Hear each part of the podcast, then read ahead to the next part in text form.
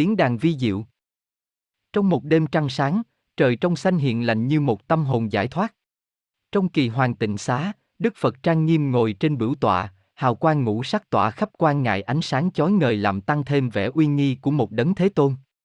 Đêm càng về khuya, khí trời càng thêm mát dịu, gió nhẹ mơn man đem muôn vàng hương lạ từ Hy Mã Lạp Sơn về luồn qua kẽ lá của rừng cây, len vào trong tịnh xá, hòa hợp tạo nên một hương vị đậm đà mùi đạo vị. Giữa sự vắng lặng của đêm khuya, các vị tỳ kheo đều ngồi quanh trong tịnh xá, trầm tư mặc tưởng, cố công tu luyện tìm rõ cội gốc nghiệp chướng của con người, để diệt trừ mọi dây oan nghiệt hầu trở nên con người lành mạnh hữu ích cho thế nhân. Với tâm niệm bao la, với tâm hồn phóng khoáng, các vị tỳ kheo tùy theo căn cơ tùy theo sở thích của mình, đều một lòng tinh tấn tu tập theo phương pháp của mình lựa chọn không ngừng. Nhưng trong đêm nay một trong hàng ngàn vị tỳ kheo đương tu tập có một vị mới được thọ giới tỳ kheo vị trí bồng bột muốn mình sớm đắc đạo liền, đã tụng kinh di giáo của Đức Phật ca diếp suốt đêm, cầu nguyện Ngài gia hộ để mau chứng thánh quả. Nhưng đêm càng về khuya, thân thể của vị tỳ kheo ấy càng thêm mệt mỏi, mà nhìn lại bản thân và nội tâm của mình vẫn chưa giác ngộ được điều gì.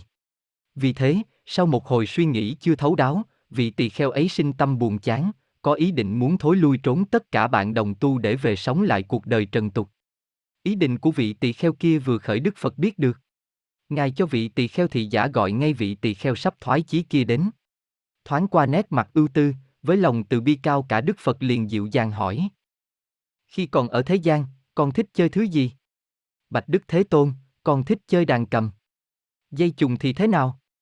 Bạch Ngài đàn không ra tiếng. Dây căng quá thì sao? Bạch Thế Tôn, mọi tiếng đều bức. Còn dây lên vừa vừa thì thế nào? Bạch Thế Tôn, tiếng đàn vi diệu, vàng ngân đó đây. Cũng vậy con ạ. À. Người học đạo không tin tiếng thì không hiểu đạo, mà tinh tấn quá cũng không đem lại kết quả nào. Nếu muốn có kết quả tốt đẹp, con cần phải tu tập vừa phải, tinh tiến đều đặn. Đừng nên thái quá rồi bất cập, sanh tâm chán nản, như con vừa có ý định thoái lui. Nghe Phật dạy xong, vị tỳ kheo kia liền tỉnh ngộ.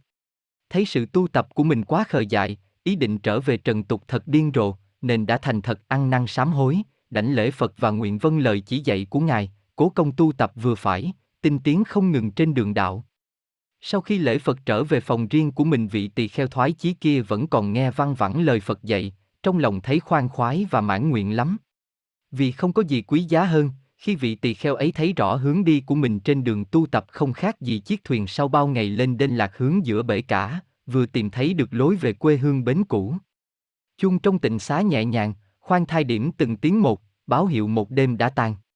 Ánh sáng ban mai hòa hợp với không khí trong lành của tịnh xá, tạo thành một sớm bình minh vô cùng tươi sáng. Chim trong vườn tỉnh dậy, cất tiếng hát liếu lo hòa theo tiếng gió, tạo nên một bản nhạc trầm hùng của vũ trụ. Chư thiên khắp nơi, từ những phương trời xa thẳm vượt qua giới hạn của không gian, rộn ràng bay về trong tịnh xá, và mang theo vô số hoa lạ của ngàn phương về cúng dường Đức Phật, làm cho buổi sáng của tịnh xá, và mang theo vô số hoa lạ của ngàn phương về cúng dường Đức Phật, làm cho buổi sáng của tịnh xá đã linh động lại tưng bừng và càng linh động thêm. Nhưng có bình minh nào trong lành tươi sáng, có cảnh nào tưng bừng linh động bằng tâm hồn của vị tỳ kheo kia, khi vị ấy nhận rõ được đường lối tu tập của đời mình qua một đêm dài đen tối của cõi lòng.